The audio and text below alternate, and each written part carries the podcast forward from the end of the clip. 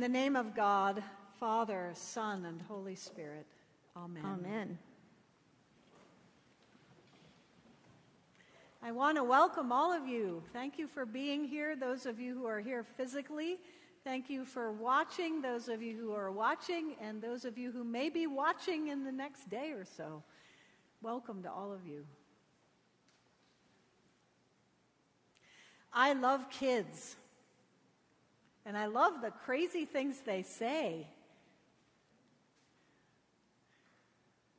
My former father in law has long since passed away, but he stood about six foot five. He was a Methodist minister with white hair and a booming voice. And he told me once that he ran into a parishioner in the grocery store. This woman with her little four year old son, and he said hi to them, and they said hi to him, and it was all good. And then he went on and got his groceries. But the woman came to him on Sunday and said that her little boy, as, as they were walking out of the grocery store, was holding her hand and looked up to her and said, Mom? She said, Yes, honey. He said, Why was God in the grocery store?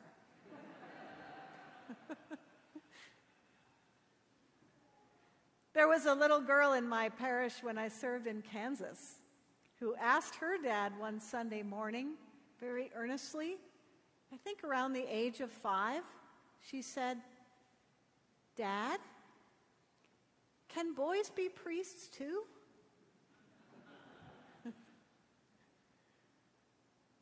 and we used to have a plaque in Kansas that had all these names of soldiers who had died in World War I.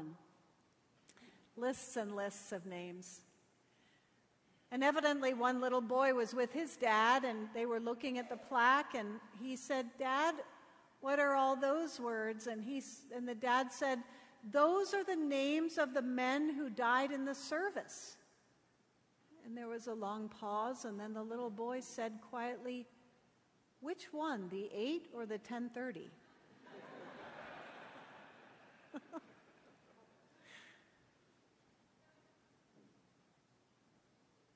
So the disciples are traveling with Jesus, and he's trying to explain to him who he is and what's going to happen to him. He tries to tell them that he's going to die and that he's going to rise again, and they can't understand it. They just can't make any sense of what he's saying. And they're making their way to the town of Capernaum and Jesus hears them bickering and arguing. When they arrive at the house in Capernaum where someone is welcoming them as guests, Jesus looks at the disciples and says, What were you guys all arguing about on the way? And they're like deer in headlights. They're embarrassed. You see, they've been arguing about themselves. Who among them is the greatest? Who's going to do the greatest thing? If Jesus ends up ruling Israel, I get to be the Secretary of State. No, you're not good at that. I should sit on the bench and be a judge. No, that, that, maybe not you. You should do this. They're all consumed with what their roles are going to be when Jesus becomes the Messiah and starts ruling over the land, which is what they thought he was supposed to do. And what happens when we start thinking that it's up to us and that our role in this world is so important, we start fighting with each other. It was as if they were saying, Well, I'm going to become head of the Democratic Party. Oh, no, you're not. I'm going to become head of the Republican Party. And they just start arguing with each other. And when Jesus asks them what were they talking about, they're embarrassed. And they don't say anything. So Jesus sits down on the ground. You remember how in preschool, how many of you guys even went to preschool? You sit in a circle sometimes on the ground? Jesus sits down and he invites them to sit down. And he says, You guys don't understand. It's not up to you. It's not your job to fix the world, and it's not so much important to God what role you play. And then he takes a little child. I imagine that the child is living in the house where they're staying. And the child probably comes up to Jesus, just like children are always drawn to people who love God. I imagine this child just probably crawled into Jesus' lap and he said, You got to become like this. If you really want to be part of God's plan, you've got to become like a little child. What does that mean to become like a little child?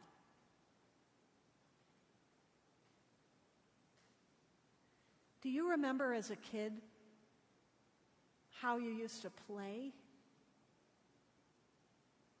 I don't know what, what you played with. I had dolls. Maybe you liked to play outside. Maybe you loved to climb trees. Do you remember? What was it that you loved to do? Did you love to make mud pies? Did you love to jump in the leaves? I grew up in Connecticut. We used to make these big, huge pile of leaves, and then we'd just jump in them. Did you dance? Did you ever get to do a cartwheel or a somersault? I tried to do one a couple weeks ago. I managed to do it, but I thought I was going to, my body was going to break apart.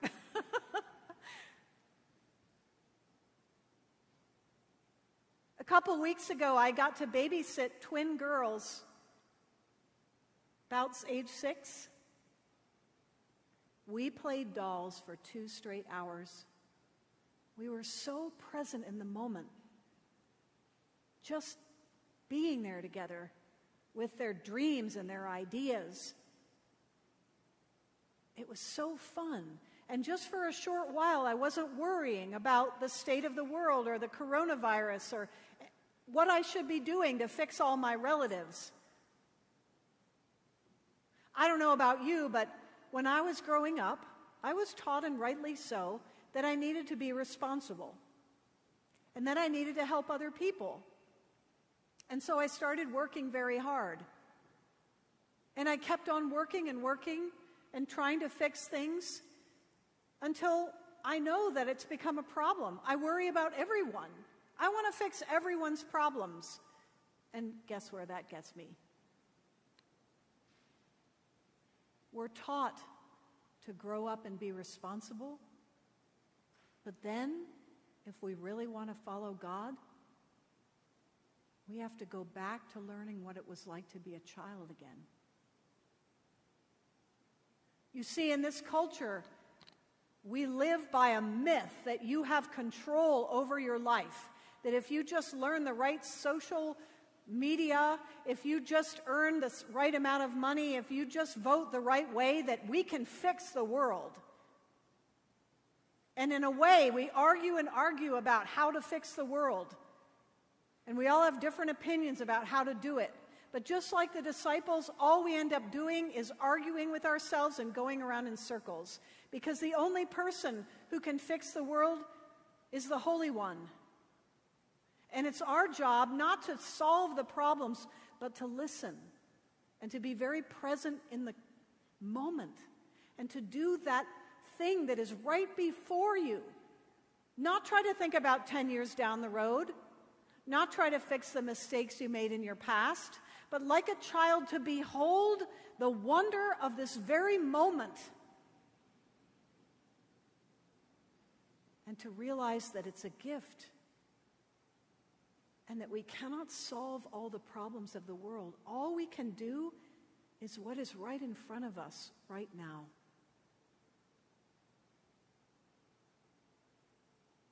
Help us, it says in the collect we prayed today, not to worry about things earthly, but to love things heavenly. Not to worry about things earthly, but to love things heavenly. Do you know what the word faith really means to have faith? It doesn't mean to be certain about anything. Faith is a childlike trust in God. Faith is when you say, finally, after trying to solve every problem that you have in front of you, finally you say, God, I just need to trust you. I need to trust that you know the end of the story. I need to trust that you are going to make all things well in your time. I need to submit to you and trust you because I am a child in your eyes and I know so little in comparison with you. Faith is nothing more than putting your trust in God and becoming a child again, a beholder of the wonder of the present moment. You see, one of the things that the darkness does to us is by making us feel over responsible, we get so busy that we forget to notice the wonder of the present moment, which is God's gift to us.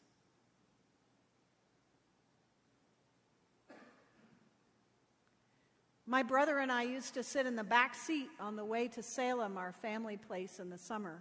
It only takes an hour to get there, but when I was five, it seemed like an eternity. And evidently, I would ask my mom and dad over and over, How long until we get there? Drove them crazy. How long until we get there? How long until we get there? And I couldn't understand an hour, and I couldn't understand 120 miles. All they could say to me is, Just wait, we'll get there. That's the way we are with God. We say, How long until we get there? How long until the end of the pandemic? How long until we can get world peace? How long until we can start taking care of our planet? And God says, Just wait. I'll get you there. Just trust me. We're not in the driver's seat. There are so many things that are beyond our control. What is within our control is what lies right in front of us in this very beautiful morning, this gift of a rainy Sunday morning. You and I together here. Let's remember who we are, my friends. We're just, we're just little children. You and I, let's learn how to play again and how to give thanks and how to be wonders, beholders of wonder in this broken world. Amen.